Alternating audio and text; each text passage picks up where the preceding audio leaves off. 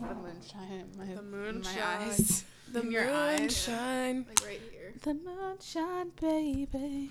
I, I love you like a moon. it literally makes no sense. While our dad is often a main source of subject when discussing our personal and mutual dysfunction, we would like to emphasize that having daddy issues, or a father at all, is not required to blame poor life decisions on your childhood or to join us in discussion.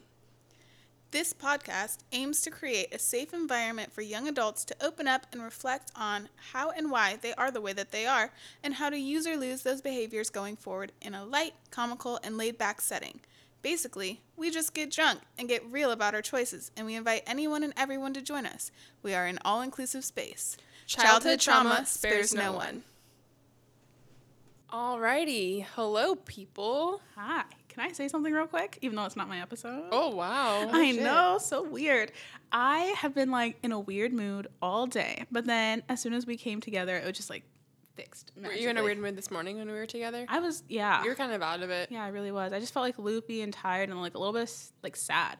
But then I like we were all came together and I was like, oh, it's all Yeah. I did this little weird dance move earlier, and Kaylin was like, "That was cute. What was that?" And I was like, "I'm just happy. I'm Maybe happy it's- to hang out with you guys. yeah, maybe it's us all hanging out together. Maybe it's the alcohol. Yeah, we don't know. Well, and like you mentioned too, Stone, earlier, like we don't have something happening after this recording session, so it's like we don't have any other pressures. Like we get to just hang out. and Yeah, be cook food whatever. and Yeah. watch a fun movie. Yeah. That's like my ideal night. Yeah. So I'm happy.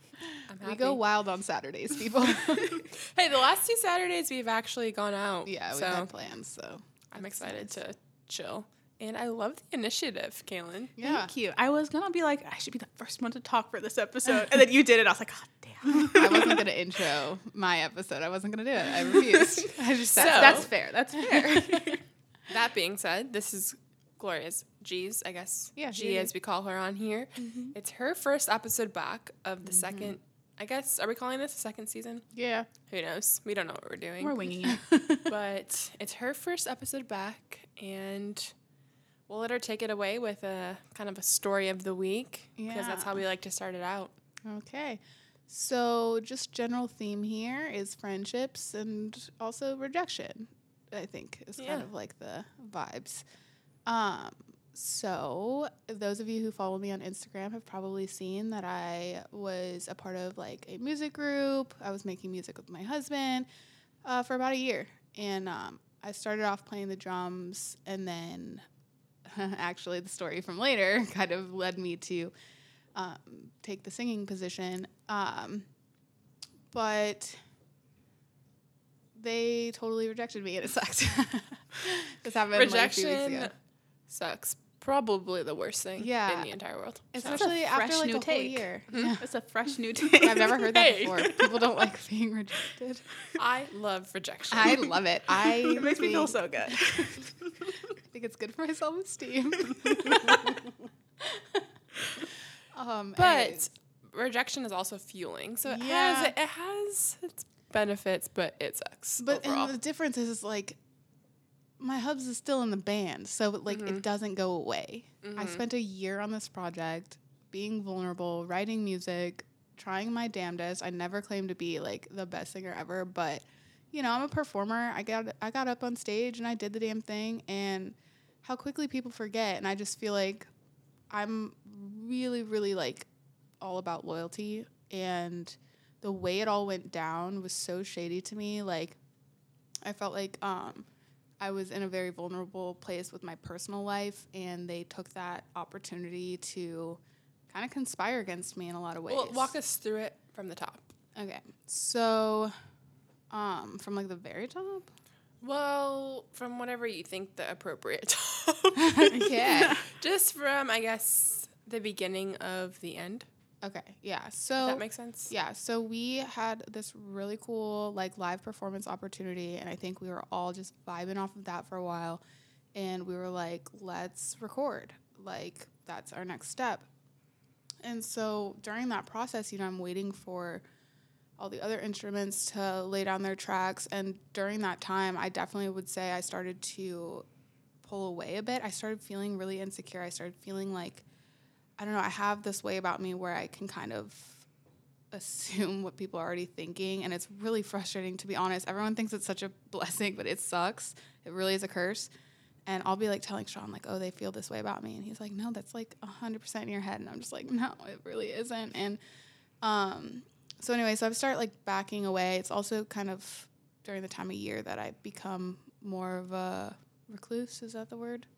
I think so. Yeah. Yeah. Kind of. Yeah, Was it during like the winter time? yeah, I kind just of kind of start to shut down a little bit. Go into your shell a little bit. hmm And um, so, anyways, my turn comes up to record. I've never record vocals, bef- recorded vocals before. It's a completely different um, style of singing than is when you're live and you're projecting for an audience. And I was really nervous, and I felt like there was so many more expectations of me than there were put on anybody else. And so I started kind of getting more panicky and weird.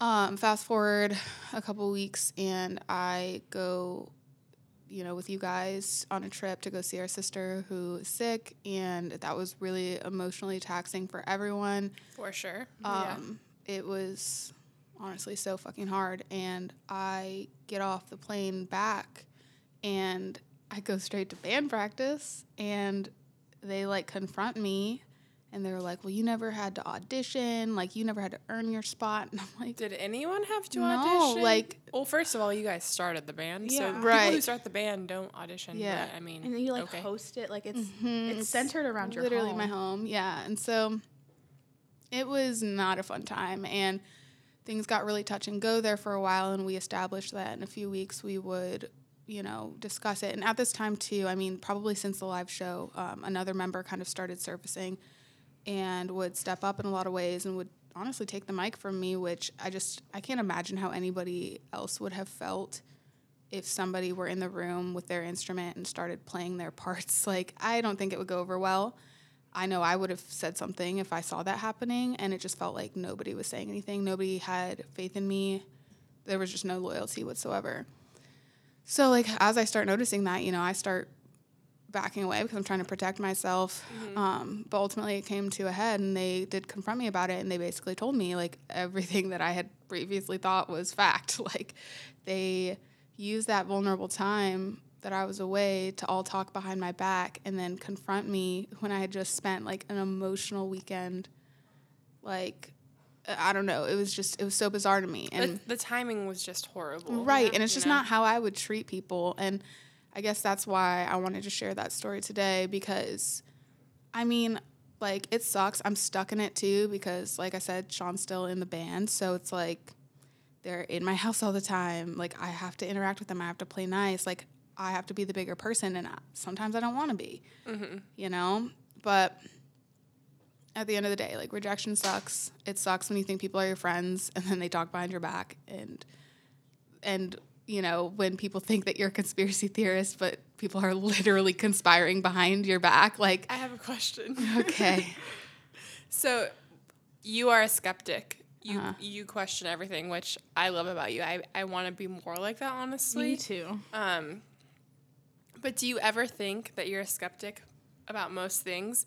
And then when your skepticism is validated, you're like, oh, I was right.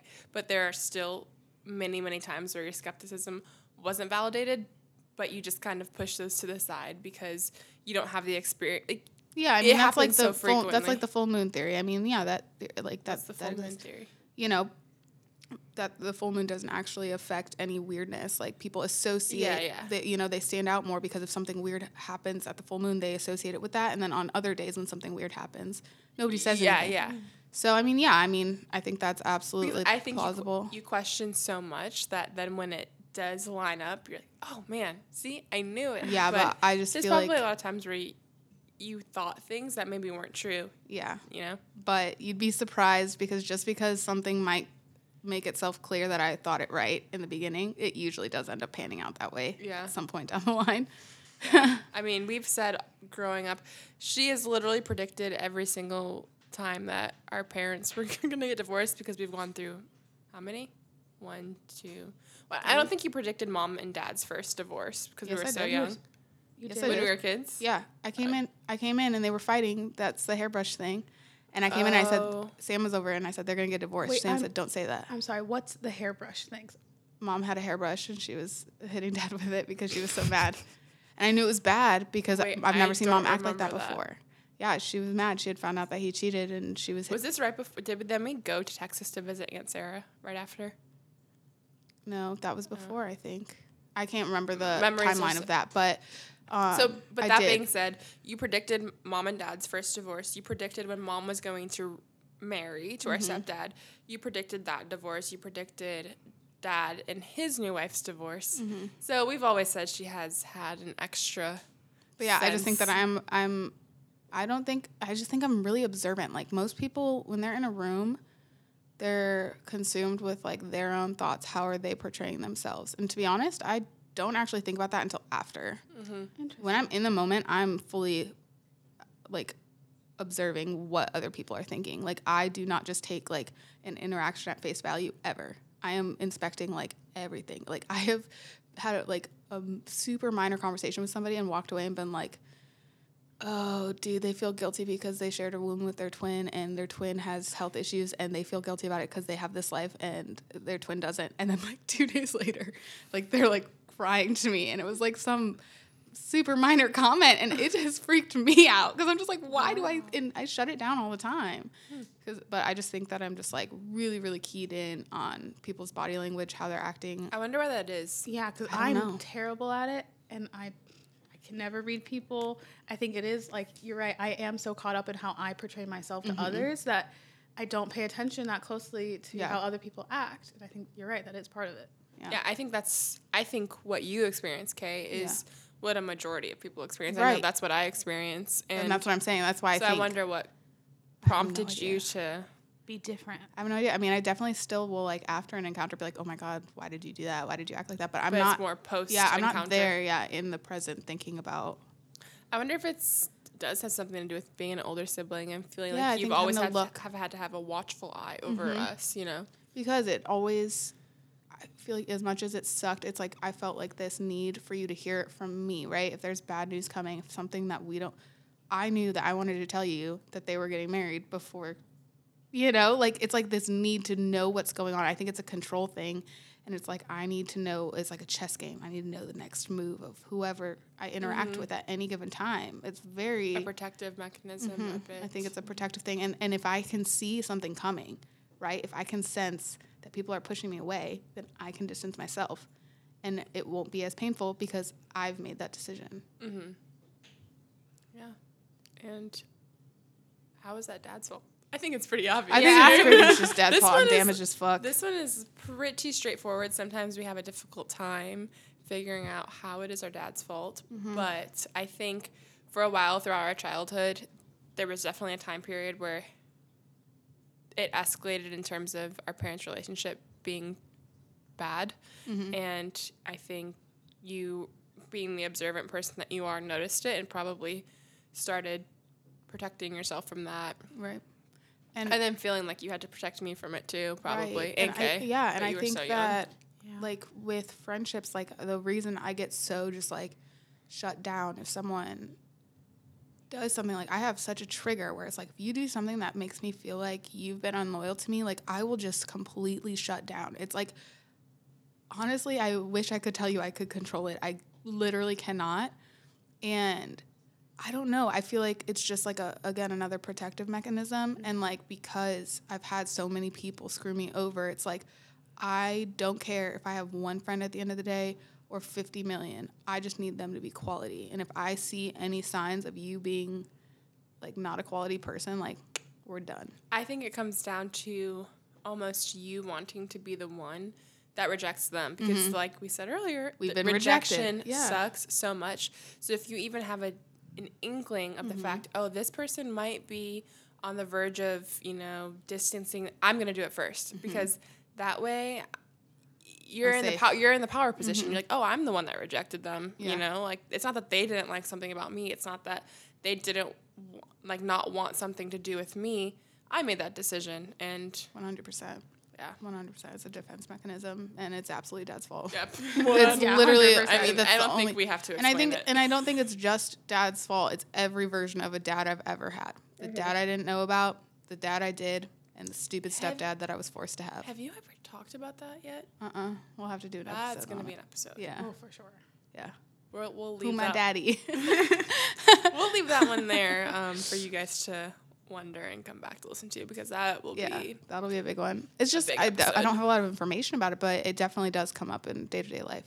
Um, Yeah. But I think we should definitely talk about that. But yeah. All right. Well, that's this week. Uh, well, recently, what's been going on as far on as your life? friendships and rejection. But let's get into more rejection.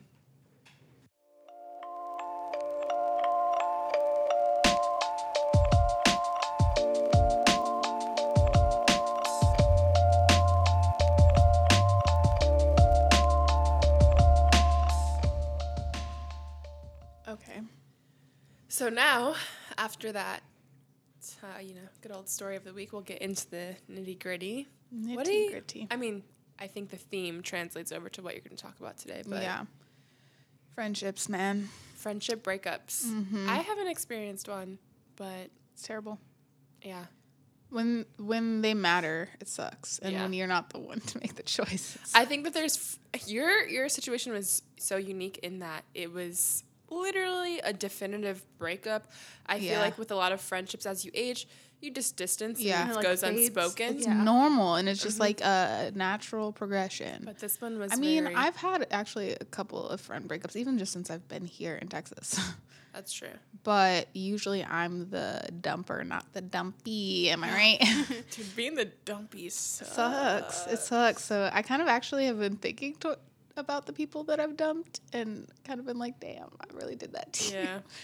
But also, they were kind of assholes. But maybe I'm an asshole. I don't know. We're we're gonna get into get it. into it, yes. We're gonna get into it now. Okay.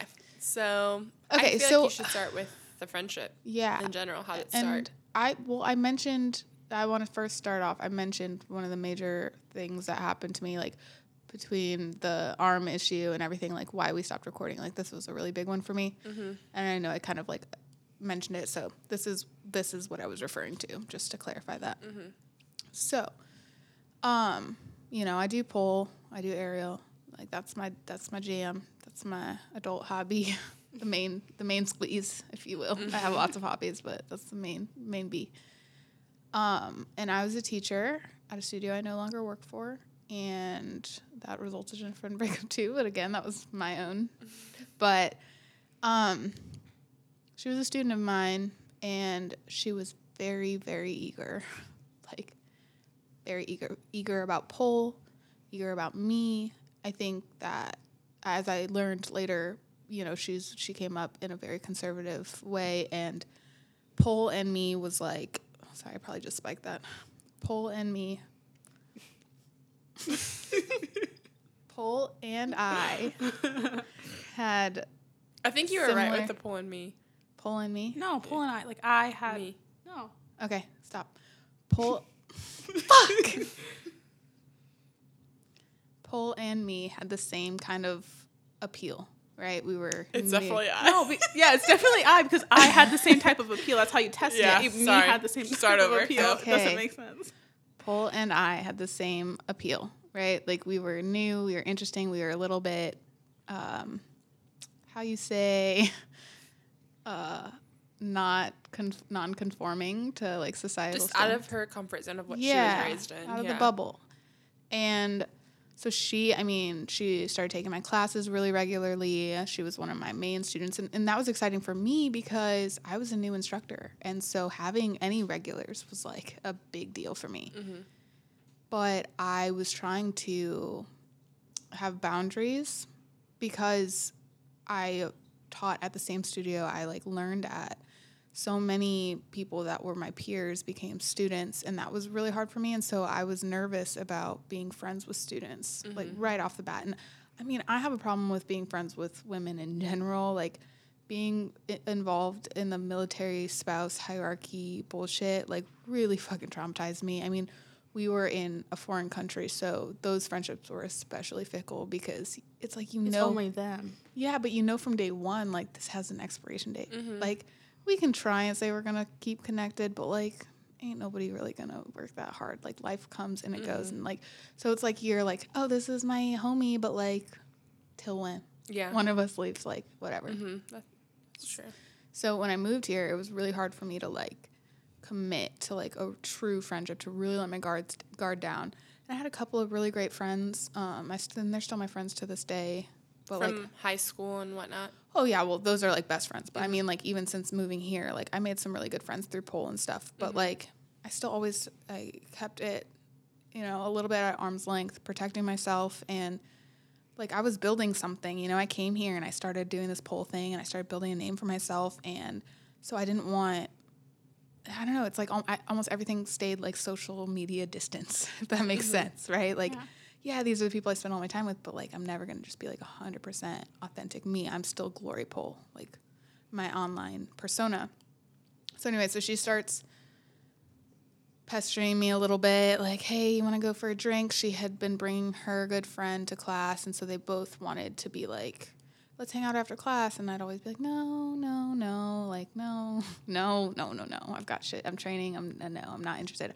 I was also very just like intense like i'm training i'm training I'm like no finally i cave i go hang out with them and it was a little weird like they had some kind of weird like history and I was like, okay, la la la. And anyways, fast forward to our, like her and I's first solo hang, and we just hit it off right away. Like she ended up there all night at my place all night. Like we got absolutely hammered. Like live stories were told. It's like it, it gave me flashbacks to my first best friend, mm-hmm. like our first slumber party. It was like that. It was like But with alcohol. but with alcohol. it was so it was it was that it was that energy where where you're a little kid and it's like we're doing makeovers and we're talking about like our family and we're s- revealing secrets. Who's your crush? Like that kind of energy but like adult shit man. And mm-hmm. like i knew so much about her. She knew so much about me in, in a matter of one night. And i was like fuck. Like fuck this is happening. Like there's no turning back now you know? So we started hanging out more, everything, you know, and it was still very though, like there were boundaries, you know, I was still her teacher. She still was in awe of me, you know, like there was like a certain level of like I will admit, like, and I've even admitted this to her, like there was a certain level of like a chase that was there that I'd never experienced before from a friendship that was so satisfying to me. Mm-hmm. Like somebody was just like in awe of me They were searching for your validation. And they wanted my validation. better than that. Yes, Yeah. and so that's how it was in the beginning. It was like all good and fun, and like you know, I was nervous, she was nervous because she was intimidated by me, but I was intimidated by a friendship at all. Like, so there was like all this like really sweet build up or whatever, and we just, I mean, we hung out all the time, all the time, and um, it was cool because it was fun being her like like teacher as far as like the pop culture world, like the kind of like LGBTQ plus world. Like she, Like you so- said, she she was so sheltered, so you were mm-hmm. shepherding her into Yes. the world of. You were her Yoda. yeah, and like she got to meet so many pole people because of me, like made friends at the studio that I don't think she would have otherwise. You know, I mm-hmm. had I had multiple girls tell me like we're not vibing her at all, like. Red flags, red flags, red flags. I'm like, no, you'll like her when you get to know her, you know? And because they loved me, they took the time to get to know her and did ultimately like enjoy her and stuff. But at the end of the day, like they would have never, and even still to this day, are like, I probably wouldn't, you know, have- Question. Uh, did oh my god, She's no, taking, Carl, she's taking my position. Carl is after my position Yeah. question asker. Go for. Sorry. Um, no question. So, did they tell you why they got these red flags from her? She seemed uh, pretty stuck up. Um, she had a dance background, and in the pole world, there's like kind of weirdness around any kind of history and anything that like gives you a an upper hand. But I mean, she also like came up in the dance world, which is also like known for its kind of like prestige and. So, Privilege. could you Privilege, yeah. could you say that maybe they're a little bit more intimidated of her? I think there was Probably. int- absolutely there was intimidation there. I think when people are rubbed the wrong way by someone, it is ultimately eh, something in themselves is being triggered. Yeah. Absolutely. So their their insecurities were being triggered, and it's it, dance. The dance world is a privileged world. That shit Yeah. is expensive. Yeah. And very competitive. Yes. Yeah. And and I think that she carried that into the studio too. That that competitiveness. I th- I don't think they were wrong in reading that either. But I do think there were their own insecurities and. You know, like even when I was a student there, I was so, like I said, intense. I had this kind of like um, authority vibe, right? Like, and I was there at the early stages of that studio. So even the girls that I had trained with, they looked to me like that. And I think that there was the competitive competitiveness of the sport, and then there was also the competitiveness of my attention, like twofold. So Um, when did it transfer into you were like, okay, this is a legit friendship? Yeah. So, I mean, I would say it was shortly before the pandemic. Um, she would constantly, like, anytime we met anybody would be out, whatever, she'd introduce me as her best friend. This is my best friend G, and I do not throw that fucking word around lightly. I do not fuck with that word until it's sealed deal. Like, I don't think I've called anybody that since high school. And I would just be like, okay. like, I would not say anything, would not even acknowledge that she keeps telling everyone I'm her best friend. Like, Yeah. I mean, I can be your best friend all day long. I'm not fucking confirming that shit until I know it. Mm-hmm. And it took like, I mean, months. And I finally, you know, did say it. And I felt like it was a big deal. It was a big deal to me because I had finally caved, basically. It's like the friendship way of saying I love you. yeah. Yeah. And I'm pretty sure I was saying I love you way, way before I was saying fucking you're my best, Best friend. friend. Like that's a big fucking deal to me. Um, and so anyway, so the pandemic rolls around. We start to hear because we would go to lunch all the time. She worked right by me, so we would go to lunch. That was the big thing that sealed our friendship. Um, and I do want to note at this stage, she was talking about the girl who I had met her with at the same time. They were both students of mine. And she would we would go to these lunches while we were on our work breaks and she would talk about her and just like talking shit, everything that you could imagine. And I just I asked her, I was like, Can you please not have me be the person that you talk about your other like really good friend to? Because it makes me feel really uncomfortable it makes me feel like I can't like her, and I don't think that's fair because I'm only hearing one side of things. And And she's your student, and that's why. Uh, she wasn't really my student anymore at that point, but like it, it just made me feel uncomfortable I- from a friendship. I think there's this weird competitive competitiveness between friendships when especially with women, yeah. yeah, they're two like, you you can have more than one best friend. It's weird because you can't have you can but it's not to, to society standards, you usually don't have more than one Right. boyfriend or husband, but you can have more than one best friend. Yeah. And when you hear your best friend call someone else a best friend, you're like, but wait, I'm your best friend. Yeah. You know? Yeah, So, and it's so just like it's weird like she thing. thought she was comforting me or something by saying like, "Oh, she's flawed. The position's available or something." And I saw it as like, "Are you gonna do this to me? Like, I don't want to not like her. Like, it seems it. I've seen this happen before. Like, it's like, oh, you know, let me talk shit about my other friends so that way you feel comfortable to be my friend. But then I'm gonna get mad at you later because I'm gonna actually want you guys to be friends with each other. But I've just talked all this shit to each of you about the other person. It's almost like when you're in a relationship and you don't always tell people the great things, but you go to, when you need advice or you need to vent, you mm-hmm. go and you tell them all the bad things, and then those people mm-hmm. start hating your significant other, and you're like, no, it's actually good. I'm just, mm-hmm. I don't tell you all the good things, and then it's just they form an opinion on them based on all the negative things very you're telling that. them. I didn't want to have to be forced into an opinion of someone who I barely knew based on all this negative stuff. Mm-hmm. And when I told her that, I assumed that that made it clear that I too did not want you to talk shit about me to her or anyone else for that matter. So anyway, so fast forward, the pandemic happens, and both of us are working from home, and I'm living by myself at this point in an apartment, and I'm kind of freaking out because I'm like, I'm gonna go crazy if this lockdown lasts as long as they seem to think it will. And she was like, "Come stay with us." Like it's no her and problem. her, her then boyfriend, yeah. boyfriend. And I was like, okay, this is great, you know. And honestly, it was great.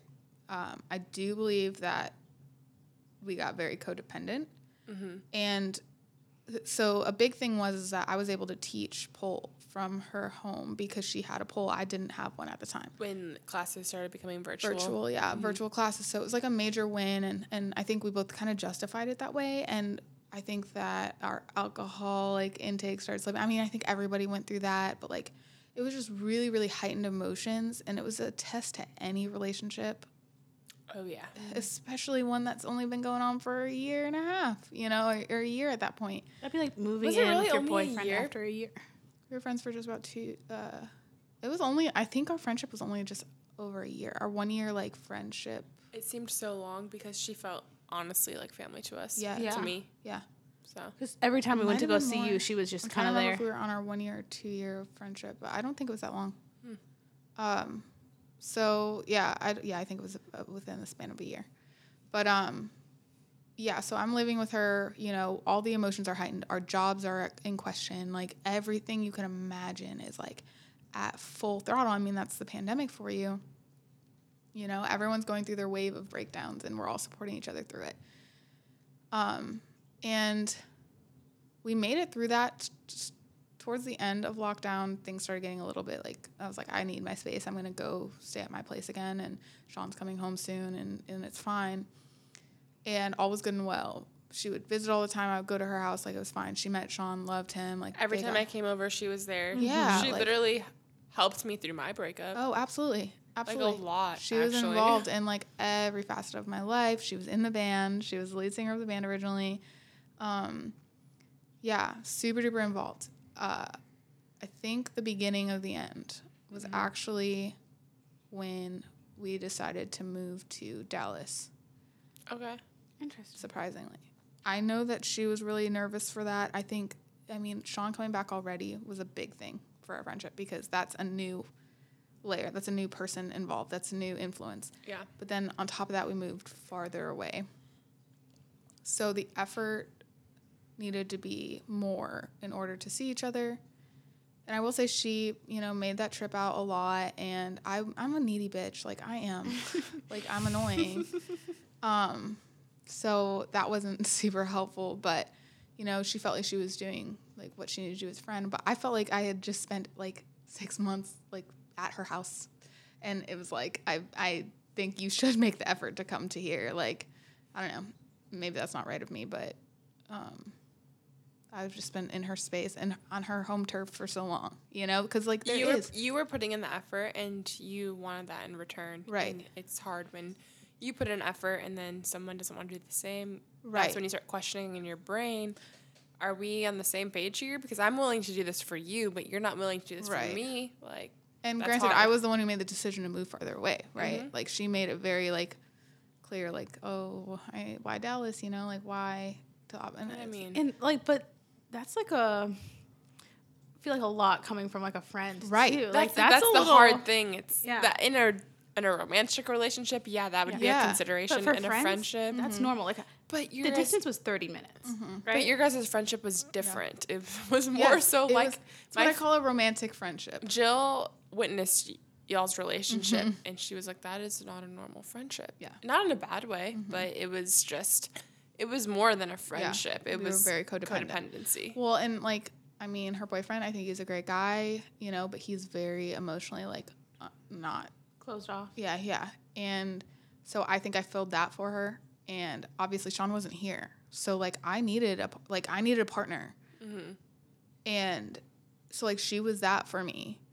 But then when Sean came back, it's like okay, you're actually not that for me. You're my friend, and so like, and I think then The whole dynamic just changed. yeah, and I think she was realizing that simultaneously, and we didn't know how to communicate it gracefully. Second question. Cool. I'm gonna keep track. Um, did it ever like, for a moment, think like any sort of like romantic aspect to your relationship?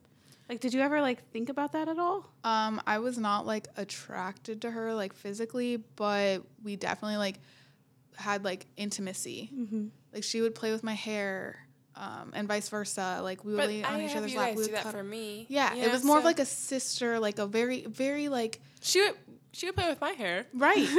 it was just a very like we were very emotionally just like unhinged at all times, and we both are that type of person. It's, and that's such a beautiful thing. Yeah, it was honestly like most of the time it was just so good. It was so fucking good, and that's honestly the most painful part of it. Is like I've never allowed myself to be that vulnerable with anyone. And I think, like, I can say, I feel like my relationship with Jill is like that. My high school friend, I will let her play with my, well, not let her, I ask her to play with my hair. Thank you, Jill. Um, and, but adult friendships are just not It's never like, like that, that. because I feel like in our early adult life, we're testing out so many different personalities, trying to figure out Mm-hmm. who we are, that, like, it, everything is super transient. Yeah. But for you guys, I feel like I don't know. You guys Yeah. surpassed that. Yeah, it it's like- became much deeper than that. Right and fast. Like it was weird. I I on, genuinely can say I've never experienced anything like that, um, as far as friendship is concerned. Because it was it was fast. We felt hard. Like it was just like we were just doing nice things for each other all the time. Really emotionally vulnerable. Like I would, I I would work extra hard to like talk about how I was feeling, if something she did upset me or anything like that. And I would ask, please tell me if anything I'm doing is upsetting you. And she would always be like, no, no, no, no, no. You know, but like I would tell her, I was very transparent. Like, I'm feeling this type of way, but I don't want to carry this because I'm the type of person that will shut down if it gets to like a full cap for me. I was starting to recognize those weaknesses. And she had fears of me ghosting her basically because that's my defense mechanism. And so I put extra effort to not let that happen. Um, so, anyways, I injured my arm. She was there. She took me to the hospital. I saw the video, and as a medical professional, I wanted to throw up. Yeah, it was disgusting. and The way her elbow hyperextended was very, very yeah, disturbing. yeah. and Sorry. even before that happened, I was I was getting into really insecure places as far as pole is concerned because I didn't have a home studio anymore. Like I said, I left that studio, and um, she followed me, and that was awesome. But I was feeling so insecure, and I will say I started feeling what those girls in the beginning were feeling. I was starting to feel threatened by her. She was getting progressively better and better, and all of a sudden, she was transitioning swiftly from not only in the pole world but also in our friendship. You know that that hierarchy of I'm the teacher, you're the student The started roles reversed, and it, was just like not unpronounced. reversed, chill, chill, chill. Oh. But that like actually oh. like got me angry. So that just goes to show I have The roles were leveling out. they were starting leveling to blur. Oh, you were starting to see. Oh, I mean, I think in any relationship, everyone has their, yeah, yeah, their strengths and weaknesses, and right. And so like I started feeling threatened myself, and those insecurities were coming up. But again, I would always vocalize them, and I think it made her uncomfortable because she was the type of person, from what I saw, who doesn't want to talk about problems. Everything's good, everything's hunky dory. And I would be like, uh, I'm feeling threatened by you. I don't know where this is coming from. And that is a lot for a person to take in, right? And I can, I can accept that. But also, I'm trying to do this because uh, you matter to me and I want this to be a non issue ultimately. And so I injure myself. So, of course, that just kind of like takes me into a whole nother level of insecurity. I am, you know, put on pain meds, which were not helpful. Started drinking a lot. fuck that doctor that just Yeah, gave fuck you a that bunch doctor. of pain Yeah. meds. I'm gonna be honest. Yeah, no, I literally cried, and she was like, uh, "Here's pain meds." Like that's how the conversation went down. I was like, "Cool, that sucks," but that Yeah. should be last resort. So. Yeah. yeah. So Anyways, yeah, so I didn't tell anybody that I was on any pain meds at the time, and so I honestly, pain meds being opioids. yes, Just, th- I mean, that could Yeah. be like Tylenol, Yeah, but sorry. they, they threw that. yeah, They threw the strong stuff yeah, at you. yeah, strong without stuff. any Easily, sort of. yeah, that's crazy. Didn't any give me sort of any warnings. Didn't give me anything, any information. Just here, this is. This will help for the pain. They kept refilling it anytime I'd ask. That's, That's- what is causing until the they until they eventually just cut me off without So if telling anyone me that has any questions about the opioid ec- ep- Yeah. epidemic, um, that's the reason. Yeah. Okay, Yeah. keep going. Yeah, so like I was on that, and so it would like I also just have like mental issues myself, and so like Don't I don't all? yeah, but I don't think that helped, and genuinely like there are periods of that time that are just kind of like MIA, and I was not nice, like I wasn't, I was in a really bad place, and I just watched like everything be taken from me. Doctors wouldn't take me seriously; they just fucking wanted to shut me up, and It's so interesting because you say you were in a bad place and you weren't nice, and but I never witnessed that from you. yeah, You know, so I wonder. I wasn't nice to her. I I wonder why. What um, dynamic between? I feel Well, like she was able to continue doing the thing I couldn't do. okay, yeah, that that. That and I was sense, there yeah. watching it.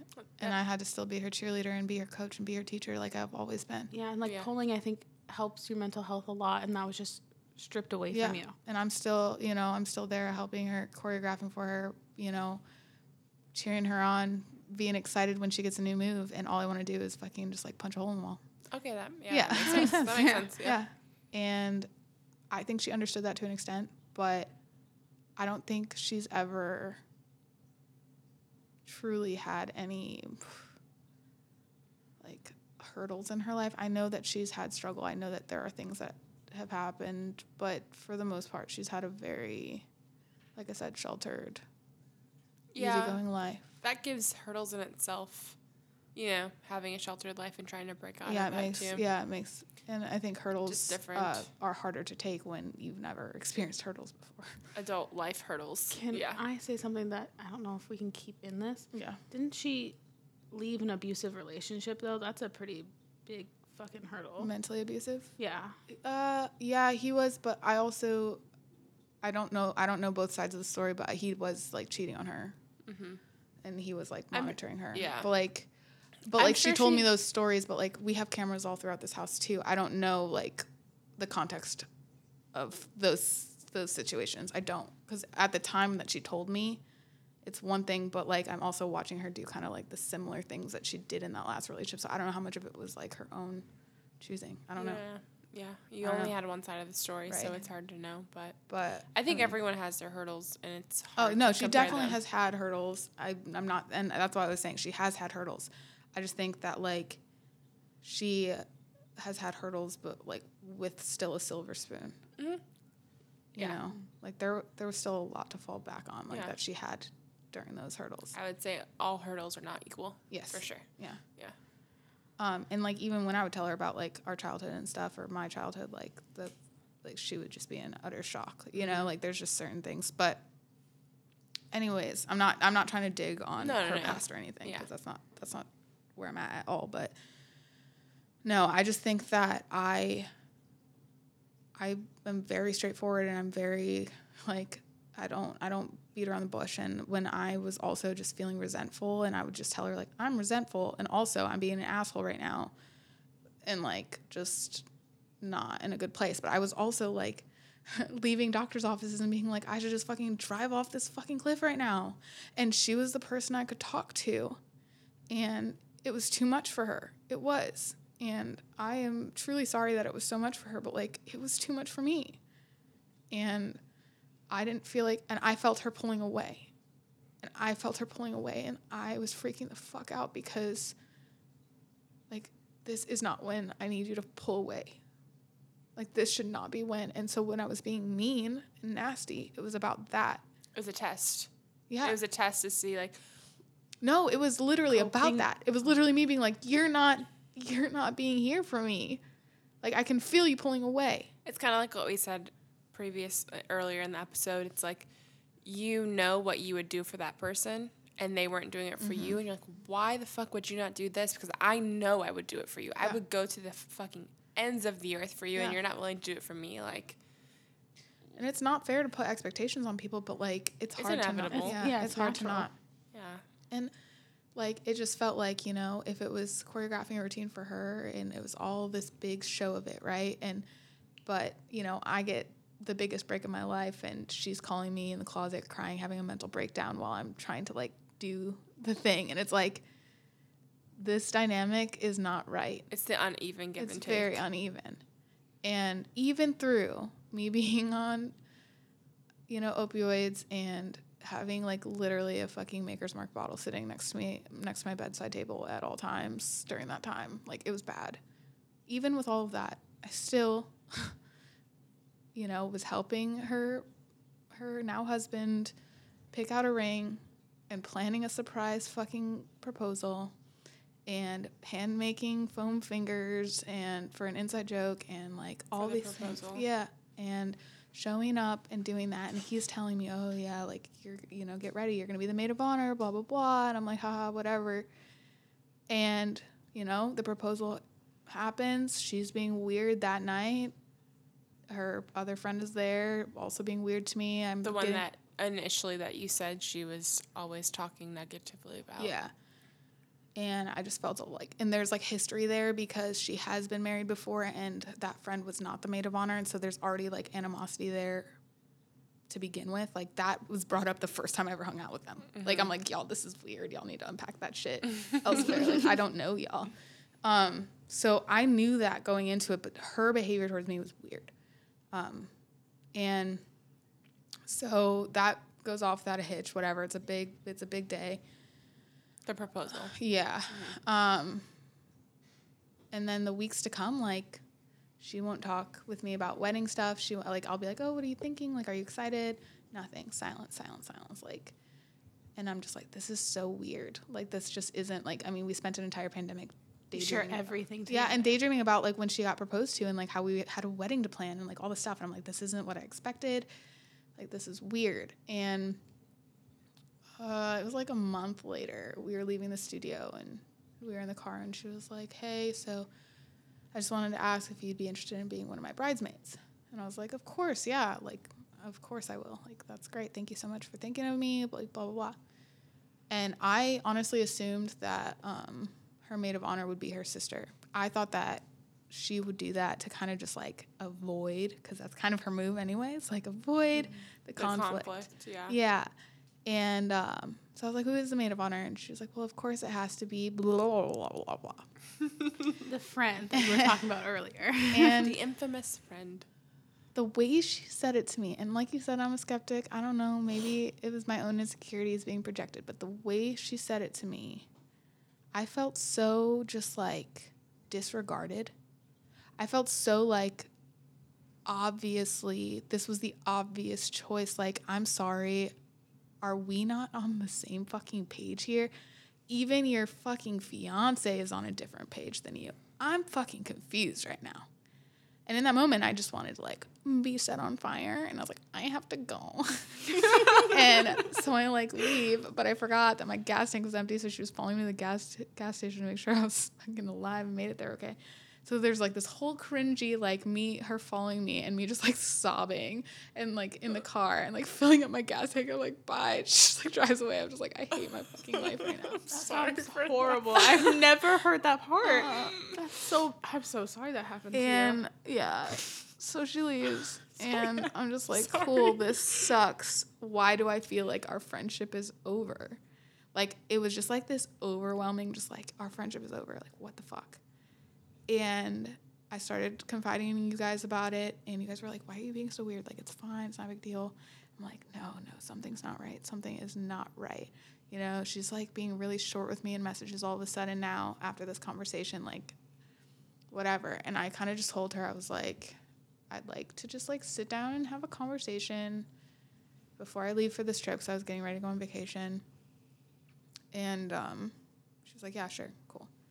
She comes over. We have our salads. We're like talking. Eatsies. Yeah, damn right. you had to make that very clear. we had our little white claws or whatever we were drinking at time, seltzers of some kind. And um I had every intention to just be like, I don't actually want to be in the wedding party. I just want to be there for you as your friend. I don't want this weird like underlying theme of like, oh, is her like are her and blah blah blah, blah like fucking like feuding. Like I didn't want Is she talking about you to her the way she's talking about this person to you? You know? Yeah, yeah, but like also I didn't want the whole wedding to be like about like me and this maid of honor Feuding. Yeah, Yeah. feuding. wanna shift I the wanted it to be yeah about the bride and groom, like, and I did want to confront her and ask her if she was talking about me because at the same time this maid of honor person was sleeping with one of her good friends secretly, and I didn't know that I was a secret cohort to this, and I was freaking out when I found out that she didn't know about it, and I wanted to tell her, and like I'm like I can't keep secrets from her, like I don't do that. that puts you in a very uncomfortable position. Right. And so like this is all happening simultaneously. And so I kind of confront her and I'm like, you know, I told her first, like, I don't think I should be in the bridal party at all. I'm sorry, I'm not trying to hurt you. Like, I genuinely am trying to do the right thing. Like, I want to be there for you. I don't want this to be about me and this other person. Like, and she was like, okay. And I was like, and then there's like more, but I'll I'll give you the like chance to like if you want me to talk to you about it now, I can. I don't want this to be about me. So if you would prefer to wait until after the wedding, like I'm happy to do that as well. She was like, I'd like you to just tell me right now. And I was like, okay. So I asked her, I'm like, you know, do you talk about me to her the way that you, you know, tried to talk to her, talk to me about her? And she was like, yeah. And like, she knows, like, she fucking knows. Like, she jokes all the time, like, oh, Billie Eilish stole your line, get my name out of your mouth. Like, that is the shit that I said. Like, I say that all the fucking time. Like, don't fucking talk about me. If you have an issue, like come talk to me. Like please come fucking talk to me. Do not talk about me. If I catch you talking about me, man, like we are not good. It is just something that I don't know what's wrong with me, but like it fucking just makes me so angry. Yeah. I can see it And like in real time. and yeah. like when I've given you so many opportunities, like I ask all the time, like what can I change? What? Interesting that she was so um, Oh, she just ready to admit Oh, absolutely. it. Yeah, she's like, oh yeah, I do. And I was just like, I think honestly, I think she was done. I think she was done, and I think she knew that was like the final match. And even then I still sat there and was talking through her talking through to her and like trying to like and I told her I was like, you know, you tell me all the time how scared you are that I'm gonna just like bail on this, but I am doing everything I can. Like right now, all I want to do is just like never fucking speak to you again. But I'm trying to talk to you and I'm trying to work through this and stuff. And um, and she was just like kind of just not giving me much. But then you know, and then I'm like, okay, so like, what is it? What's the problem? And then she kind of just unloads like everything that I've ever done to upset her um, in one fell swoop. And it's like instead of just addressing them in the moments that I asked them to be addressed, that I I had my own feelings that there were issues there, you know, and I had to invent it in my head. Instead of just addressing them there and moving on, she wanted to pour them all out in one sitting. Well, you know why she didn't do that, right? Fear of conflict. Oh yeah, she does not. I like do the same thing. I know, but it's, it seriously sucks for the people on the receiving end. Like, let me tell you, Yeah. that sucks. Sorry, sorry. Um, and so she's just kind of just like, you know, you're a shitty friend, blah blah blah. You know, I told her ultimately that I, you know, was on pain meds and that I was not myself, and she was like, well, why didn't you tell me? And then like in the same breath was like, I've been physically sick before because of you. Like you've made me physically sick. Like I've thrown up because of you. And I'm just like. So I'm supposed to tell you that I'm on pain meds that were given to me by a doctor, but you didn't tell me that I've made you physically ill like clearly there's issues here. Like i don't know. And i just like i said something along the lines of like it just sucks because i feel like i lost my best friend and you still have yours. Like you're just going to go off and be best friends with this other person. Mm-hmm. And she her response was just like well i'm sorry. I didn't mean for you to lose your best friend. And i was just like cool. That sucks. And then she was like should i just like pack up my stuff or like which I do. I was like, I'd like you to leave, please, right now. Leave my home. Leave immediately. And so she like went to her car, grabbed my like spare little key card for my apartment complex, then a couple other things, and left it on my doorstep. At this time, I had called you guys and was hysterical, and you guys were so confused because it made no fucking sense made no whatsoever. sense. None. Literally the week before, she drove 45 minutes to bring her mom crushes. Correct. Which I then had to return promptly because she wanted all of her shit back. It was a very So fun It time. was just very, very confusing as my ex took our mom's washer and dryer about a month before he dumped Yeah. me. So it was I- very confusing. Yeah. I was very thrown Yeah. off. I felt a lot of deja vu. I was Yeah. like, what the Very, fuck? very Yeah. confusing. Yeah. And like I didn't I couldn't believe it. Like I could not believe. You know, she still like subbed my classes when I was on vacation. And I had messaged her. That was like the last thing I'd messaged her asking, like, are you still gonna sub these? Like, I don't know what I'm gonna do. And she was just like, Yeah. And um and then I didn't hear anything from her the entire time I was on vacation. And like I messaged a group chat that she was in with a mutual friend of ours to kind of just like see like what's going on and she didn't say anything. She just left the conversation. Like there's just like a notification. And I hadn't even told anybody else besides you guys that this had mm-hmm. happened. I didn't want to tell any of our mutual friends because I didn't know. I know the exact feeling. It's like, I'm not going to tell people because what if it turns around? yeah. Then I don't want them to have a bad taste in their mouth Right. about this person. So I'm, I'm, not going gonna keep because it on literally even to this point, I will not talk shit about you Yep, same. when you've been talking shit about me this entire fucking time. And like, so I, yeah, so I like didn't tell my friends. And so when that happened, I like had to message her and I was still on vacation. I had to message our mutual friend and I was just like, I just want you to like understand that she didn't leave the conversation because of anything you did. It was us, like, she's not talking to me, like, whatever. And she's like, what the fuck, you know? And even she, she was like, I feel like she just kind of came to your life, messed about, and fucking bailed. Like that's exactly how that went down. Um, but Because you fought so hard to not start that friendship. yeah, like I tried. Uh, I tried very difficult, like very difficult. I tried very hard um, to not be put in that situation. You left your guard up. Yep, For for, sure. a long time. Yeah, and um, so yeah, when I was on vacation, then she like left a couple of group chats. She left the band. She didn't say anything to my husband, who was also in the band separately from me. Like I don't know what he had to do with any of it, but okay. Um, she just ghosted completely after a year, maybe two years. I can't, honestly, my I, like idea of time is so fucked Yeah. up. I think it was about two years. Yeah.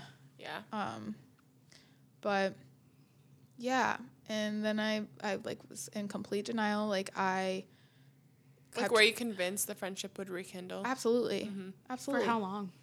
Uh, a few months. Mm-hmm. I like I reached out to her a couple different times, like, hey, like, do you want me to bring you your stuff or do you want to bring it here? Like trying to kind of open the line of communication. I was pretty sure, but like I was trying to make it clear, like, you know how to talk, like you know how to reach me, you know? Even though we had gone through the petty like unfriending process and she blocked me on everything and whatever. Um I wanted it to be known like I'm I still exist, like I'm still a human being. And my first messages were like not very nice, but then um she needed more stuff that I guess I had forgot. I like messaged her. I was like, just so you know, like you were such an integral part of my life that I still am finding your stuff like to this day. Like I don't think I'm ever gonna stop finding your shit, to be honest. Um, and then she like had kind of softened, and I was like, hmm, like interesting. And so I was like, okay, well, like I'll be here. Like if you want to come by, whatever. And so I softened in response. And um, she shows up with a different mutual friend of ours who was her friend originally, but someone I know. And it felt like a fucking bodyguard situation. Like it was so bizarre. Like even Sean was just like, what the fuck? Like they showed up. It's like she did not want any chance at me like having, Having a human conversation. with her. Yeah. Because that extra person was there. Yeah. And so I was just like, okie dokie. And Well, let me just throw in there, even if it was just you two, probably wouldn't have a conversation because I had a mutual exchange with my ex and he decided to say nothing with the exchange of objects that needed to be exchanged and then proceeded to text me later to be like, I should have said that. So, you know what? That was definitely a safety net, but yeah, who knows if she, it was just her. Probably still wouldn't have said anything. So I probably would have felt comfortable to say true. something. She wanted to make sure I wasn't comfortable to say anything. yeah, That's what made me uncomfortable. Was Yeah. that she wanted to make sure I didn't, yeah. because she thinks I'm such a threat, emotionally, whatever the fuck she has in her You head. make her physically ill. yes, I make her physically ill. I. That's so strange. Okay, anyways, It's just wild to me that this is not the first time I've been called a toxic person. I'm like, what is wrong with me? Should that be the title of the episode? I'm I'm not not, a a toxic person.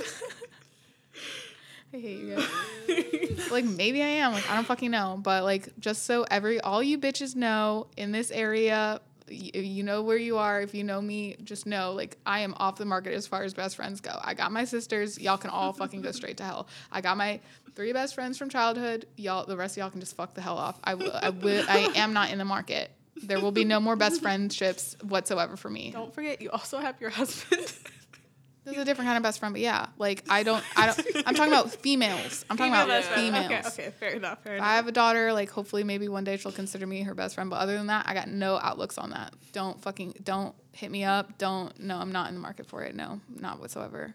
So anyways, so that takes me to anger because went to like definitely still denial. there. well, like I said earlier, we were kind of debriefing what you might talk about in this episode and the stages of grief. What were they again? They are denial, Anger. anger, no, Bargaining. d- denial, bargaining, anger, depression. anger bargain. Because uh, it doesn't it doesn't matter the order, right? Yeah. you can go all over the You place. you can go back, but for me, I'd have to say it was denial, bargaining. Me too. Because I went to bargaining because that was me I bargained messaging. the shit out of that. I wrote a two page essay. well, I was bargaining almost with her, trying to like you know keep the line That of was communication. honestly the best essay. I've ever written. if you ever want to read it, it was really well written. I I've would like to read read it. it. I would like to read it. I wrote. I actually wrote an essay about this too. Do you remember? yeah, But um, Like, for school. Yeah, she for just school. wrote it for Yeah, her own for personal sure. it's still said mental health. yeah, send it to me. Okay. Um, but yeah, no, I definitely bargained. just I do think, an episode of you reading it. yeah, I'd be very, very vulnerable. but yeah, I think that bargaining was me like emailing and like opening that line of communication and like. Um, we both still, you know, did some circus stuff in the area. I'm not going to specify because I'm not trying to at, out anybody or anything. But I had like, seen her seen around. her, yeah. yeah. I've seen her. Um, and I just didn't say anything. You know, I just, I just it was just a reminder that I exist and I'm not going to not do the things I love to do because I introduced you to them. Yeah. like all the not way off. I have a question. yeah. So this is just something I felt, so I'm wondering if you felt the same way. So after the stages of grief, and then you kind of get to acceptance, as we said earlier. You're in acceptance default mode, but you'll ebb and flow through the anger and sadness, obviously. Um, but there are times where I still want to talk to my ex, and it's almost in turn, in it's almost because I would just I'm really almost proud of where I'm Yeah, at, and absolutely. I just want to be like, hey, look at look at Yeah. me. I'm I'm. I'm awesome, and I want you to see it. But then it's like, why do I still want that person's validation? Yeah, it's not even uh, for me. It's not validation. I want to be like, despite you, because honestly, low key, I had been wondering if you were holding me back, and maybe that's not what it was. Maybe I was holding myself back, but for whatever reason, this lit a fire under my ass, and I'm doing so much fucking better. I'm fucking thriving. It's like I just want.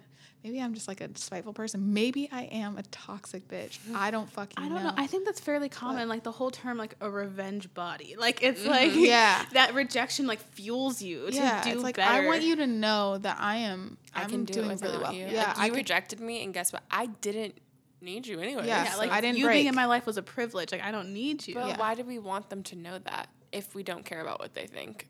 I never I said mean, I didn't care what they Yeah, think. I guess that's true. Okay, I guess my the full circle moment is I we still care Yeah. about what they think. I mean, it's- it's hard to like turn that off. Like we cared about that person. We didn't ask to stop caring about that person. They asked to stop. And so it's like I'm just sitting here like, well, okay, I'm still concerned about you. I still want to know about your life. I still want like those things. But also I'm just going to fuel that and focus on myself and like put that towards there. And then now here I am and I'm like, well, I wish you would know. yeah, I wish you would know because if you think that I've I, you know, stopped being the person that you initially were like, you know, enthralled by, know that I'm that bitch, always that bitch, will always forever be that bitch. So like so this just is a fucking question for the both of you. Is it more so like I want to prove to you like you did not break me? yeah. Like I think I a little am a bit. strong, independent person. Like you having me in my life, that's the privilege. I am a fucking awesome person.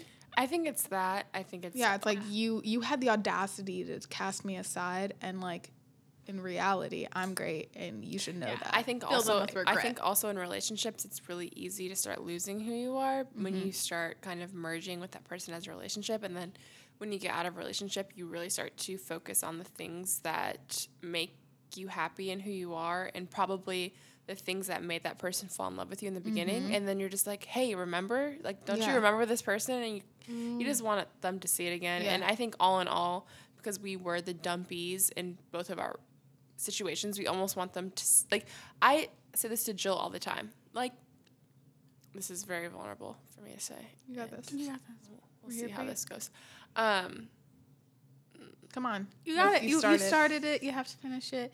No judgment here. Like We love you. I would be lying if I never said like I don't still think about my ex and like being with him in the future and stuff because I just haven't fallen I haven't fallen in love again Mm-hmm. and stuff. Um but I almost don't know if it's that I want him to be with him again or if I just want him to want like want to be with me again for me to be the one that mm-hmm. rejects him. It's a Take power, the power a power play. move. Yeah. Yeah. Yeah. And I think that's very similar to my situation Yeah. because I was in such a power position in the beginning and Yeah. I felt myself losing that and I didn't like how that felt. And I'm I'm not gonna sit here and say that it's all her fault. I'm not Yeah. gonna say that I didn't see this shit coming because honestly, like I said, I pretty much felt the shift as soon as I moved. And that was well before, you know, this happened. But I just thought our friendship meant more. Like I thought it wouldn't be so easily just dropped.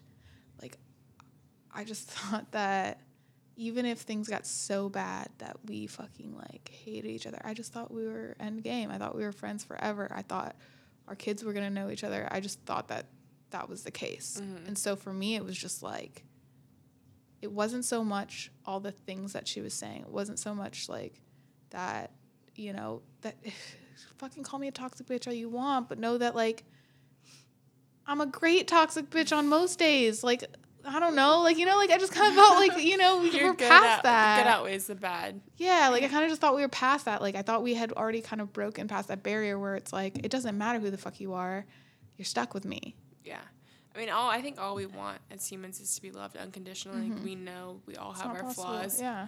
and so like, especially when someone knows you, knows you, Mm-hmm. and knows your flaws, and then rejects you, it's just all So that personal. more painful. Oh, it's so personal. And I've said before with my past relationship, when someone knows you to your core, knows you, and then rejects you, you're like, holy shit, they like truly mm-hmm. didn't like who Yeah. I was as a person, and Yeah. it just feels a lot more hurtful. Yeah. in that way. And I mean, I think it hits especially hard with the three of us just because of like dad abandoning us mm-hmm. when we were so young, moving all the way to like the other side of the country, having a whole, not making more children, but like being a dad to other children. It's just like, mm-hmm. well, holy shit, like you knew us, like you helped raise us, and you decided, mm, I could do better. Or like, and it, yeah, Yeah, Yeah. it's a little close to home. And it, and I think for me too, it's like it goes back to that. Like I would never do that to someone else because like I there was plenty of things where I'm just like I don't know if she is the right friend or if she has my best interest like or if like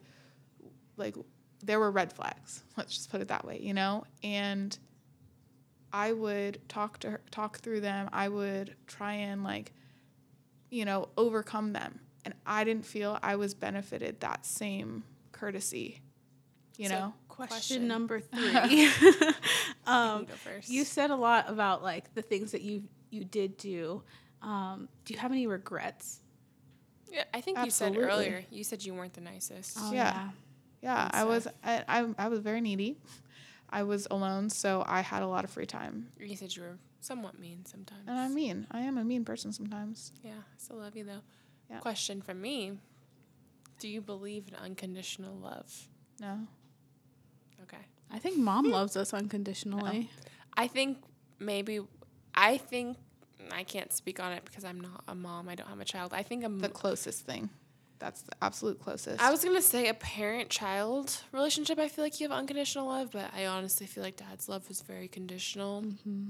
Maybe a mother-child, but also there are plenty of mothers out there that have abandoned their child. yeah, and vice versa. Children who have abandoned their mothers. Do you think love should be unconditional? no, I think it's actually really unhealthy. Yeah, and that's, kind and of where I'm, at too. But I feel like that is I'm not so saying I wanted it to be unconditional. I just wanted for the conditions to be clear and then for them to be talked through and then for it to be like, okay, so you are not following the structure of a friend that I need, but I have faith that you can if I give you the opportunity giving to fucking expectations. yes. This is what I need. Can you give it to me? Ugh, I've said this a million times. Mm-hmm. This is all. This is all relationships need. You need to tell them what you need, your expectations. If that person loves you enough, okay, okay, you got so- this girl. I'm I'm fired up. Yeah. You can basically, see it with your hand gestures. basically like say there's something in a relationship that someone is feeling unsatisfied by and it's like they tell that person they express their needs it's like if that person loves you enough they're willing to make those changes or you communicate to that person hey me making that change is also go- is actually going to cause me this pain mm-hmm. this pain actually might outweigh the benefit you get mm-hmm. let's talk about it if this mm-hmm. pain if this is causing me more pain than the benefit you get then maybe it's not the right thing but at least we're on the same Yeah. page it's And at least I'm just aware of how you feel yeah, and why and now you, you, are know you are. Now you know when I'm doing this, I'm not meaning that's not my intention to you. Mm-hmm. You're interpreting it that way. Let's just know like that's not what I mean by it, and now we have a clear communication of what my actions actually mean, Yeah. And you don't have to interpret it that way anymore Mm-hmm. because we all are in our own realities and. Our actions mean one thing to one person and another thing to another person, but it's just that communication of being like, "This is what I need. Hey, I can give that to you if it makes you happier than the Yeah. pain it causes me or hey i can't give that to you and then the other person can understand but like why can't we just talk about Mm-hmm. yeah that and that's where that's where i'm at like i'm not i'm i'm not upset that you know she felt those things f- like towards my character or that she felt that um, you know whatever i wasn't a good enough friend but i just wish that i would have been given the opportunity i felt like i was given absolutely no opportunity to like fix it or try Yeah, you even asked, like you mentioned that earlier. You're like, "What do you need from me?" Oh yeah, whenever I would say something to her, as far as like this is upsetting me or whatever, one sh- she wouldn't ever be like, okay, well that actually causes me pain to change. It was always, my god, okay, yes, I'll change immediately. I'll change immediately. I will do whatever you need me to do. Very just like, and that would make me uncomfortable because I felt like I was in this weird like dominating position where it's like bend, break now, mm-hmm. you know. And then so I would always be like, okay, so what what have you noticed? Like, what do I need to do differently? And it would just be nothing, nothing mm-hmm. ever. And I knew that was going to backfire at some point down the line. I just figured at, at one point she would tell me what to do differently finally, and then it would change. But no, she she straight up told me, she was like, I'm not a confrontational person and I can't do that. what do you think is like the line because i obviously i with the end of my relationship what he told me time and time again was i don't want you to change the person who you are for me but I'm like, I'm willing to do things to make you feel loved, you know? Mm-hmm. But then that made me feel like almost I didn't have a backbone. Mm-hmm. Do you think there's a line that you have to draw in terms of like what you're willing to do and what you're not willing to do in terms of a relationship for making someone feel the way they need to feel to be fulfilled of, in their relationship? Yeah, I mean, What- I guess, but what is I that just line? I don't, know, but I just wish that if that were how she was feeling, that she would have just said that or yeah. told I me. guess it's to each person to decide. I feel Yeah. like if it's like actions that you need to do versus fundamentally changing like your core beliefs Yeah. and your morals. Yeah. I feel like, I mean, sometimes I get hard on myself and I'm like, oh, you know, maybe I was just a total complete asshole to her.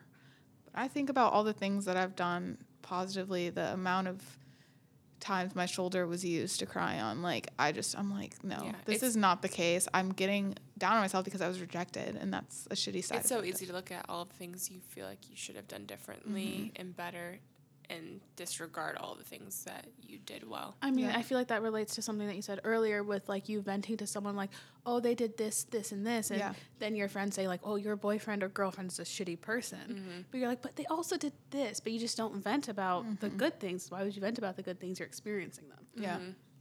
Yeah. So, anyways, it sucks. Rejection Yep. does suck. It also fuels you. Yeah. But it's just it's hard to put yourself out there again after it, Yeah. for sure. Like I'm gonna be jaded for a while as far as like friendship with women go, friendships with women go. It's not gonna be. I mean, I already was jaded, and look Like you said, you have us as a default, but Yeah. I'm jaded with ro- romantic relationships Mhm. with men, and I'm just, I've genuinely am like, I why would I believe a single word that comes out of your mouth Mhm. when the day before I was dumped, you said, you know, you love Yeah. me so much. So Yeah. that's confusing. Yeah. Yeah. Oh yeah. No. Trust What a know. depressing note to end on. Oh yeah. But Uh, but yeah. Um, I do feel that I have come to acceptance. I think most days I'm at acceptance, like you said, yeah, Yeah. it's a default, but but I think that anger flows. definitely creeps in. mm, Sometimes, like I think of something and I just like my whole, whole body clenches up, and I'm just like. Um, you know, sometimes I still check my emails and I'm like, oh maybe, but like I also am very like sure of myself that I, if she were to email me, I would never respond. I don't think I would ever even give it a response. mhm. I feel like the opportunity to where it would have been appropriate to like try and fix things or whatever has far passed and anything at this point is like self uh what's the word I'm trying to think of like uh self-fulfilling like it's not any response would be for yourself. not- yeah it's like a selfish reason like Question number four. So, do you think you're? I am keeping track. Um, do you think you're checking the emails so that you can kind of get that power back? Yeah. Because oh, you I would love the off. satisfaction yeah, I would It's the last satisfaction. word. It's the last word complex. You want to get the last word in an argument. Well, actually, it's, Uh-huh. no it's, the other way around I want I It's want for yeah, it's actually And completely. you know what? I I am pretty certain.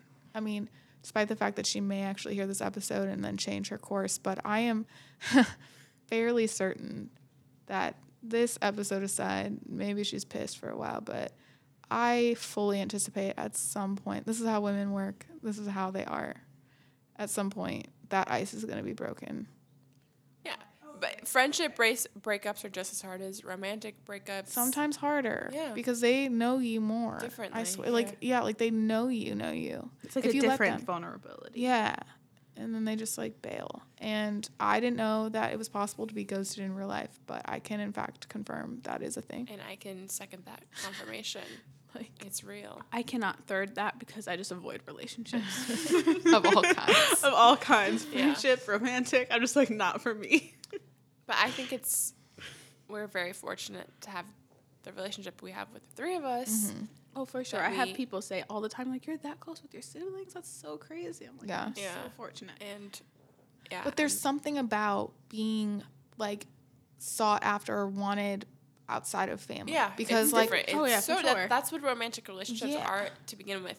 Your family, They have to love you. uh, majority Well, of the time, like yeah. they're supposed to love yeah. you. So like, but and I think that the, you guys feel it a little bit more like you guys seek my validation, or at least when we were little, you know. But I always was the one handing out validation. I was never the one who needed to seek it. You know, you were son. You were truly my built-in best friend. Like I didn't ever have to question that a day in my life. I'm spoiled. I'm sorry, Carl. But you were the baby. Yeah. Like I never had to question your loyalty. Yeah. Never. And like once, but we won't do that. But you know what That's I for mean. a different That's episode. for a different That's gonna be We a should get But- into that. episode. For the most part, I knew that I could just, you know, say no, like now I need you and you would be there Yeah. because that's being the oldest sibling. It's like the younger siblings they do. Like I mean, Aunt and, and Cole too. You know, they just wanted me to accept them. Everybody wanted me to accept them.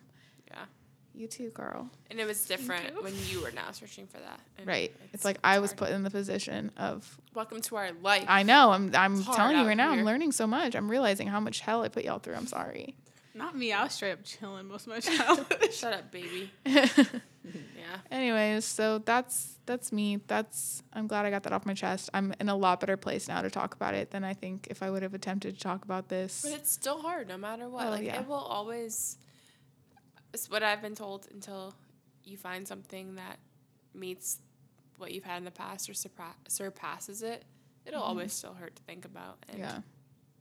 But, you know, if you think about the good that came from it, that's what I try to do. Like, without that relationship in the past, I wouldn't be who I am, and I gained so much from it. Even though I feel like I've I've had a lot of hurt from it. Mm-hmm. I think the the gains outweigh the losses, and that's life. Yep. yeah. Damn. I wish I could add on and relate like you just did, but again, I avoid relationships. We'll get into that ne- uh, in your next episode. Yeah. yeah. Yeah. Anyway, she's married now, and so but then it's done. Mwah. Meh. And it's done. He's actually really cool, and I kind of miss him a lot. Yeah, it's hard. The mm-hmm. really hard part about losing relationships is not only losing that person, but also everything that's associated with them. Yeah. It is such Oh yeah. a loss. I It's lost loss. all of the friends that that she introduced me to, but Mhm. anyways, it's fine. It is what it is. I think it's in combination in weirdly the sequential ness. That's not a word. Mm-hmm. But the way my breakup happened and then your breakup happened, I think it just bonded our relationships Oh, absolutely a lot. Like we just relied on each other and we needed each other, and that's always the silver lining Yeah. I look at every single time. So I'm appreciative for it. Yeah. Well, I love you, Love you. and I'm you sure too. so many, so many people are gonna relate to this. Mhm. So if you do, let us know. Yeah. Hit us up on Instagram at underscore underscore daddy dot issues. Yep, that's where we're at. Mm-hmm. And that was creepy as hell. love you guys. Bye. Bye.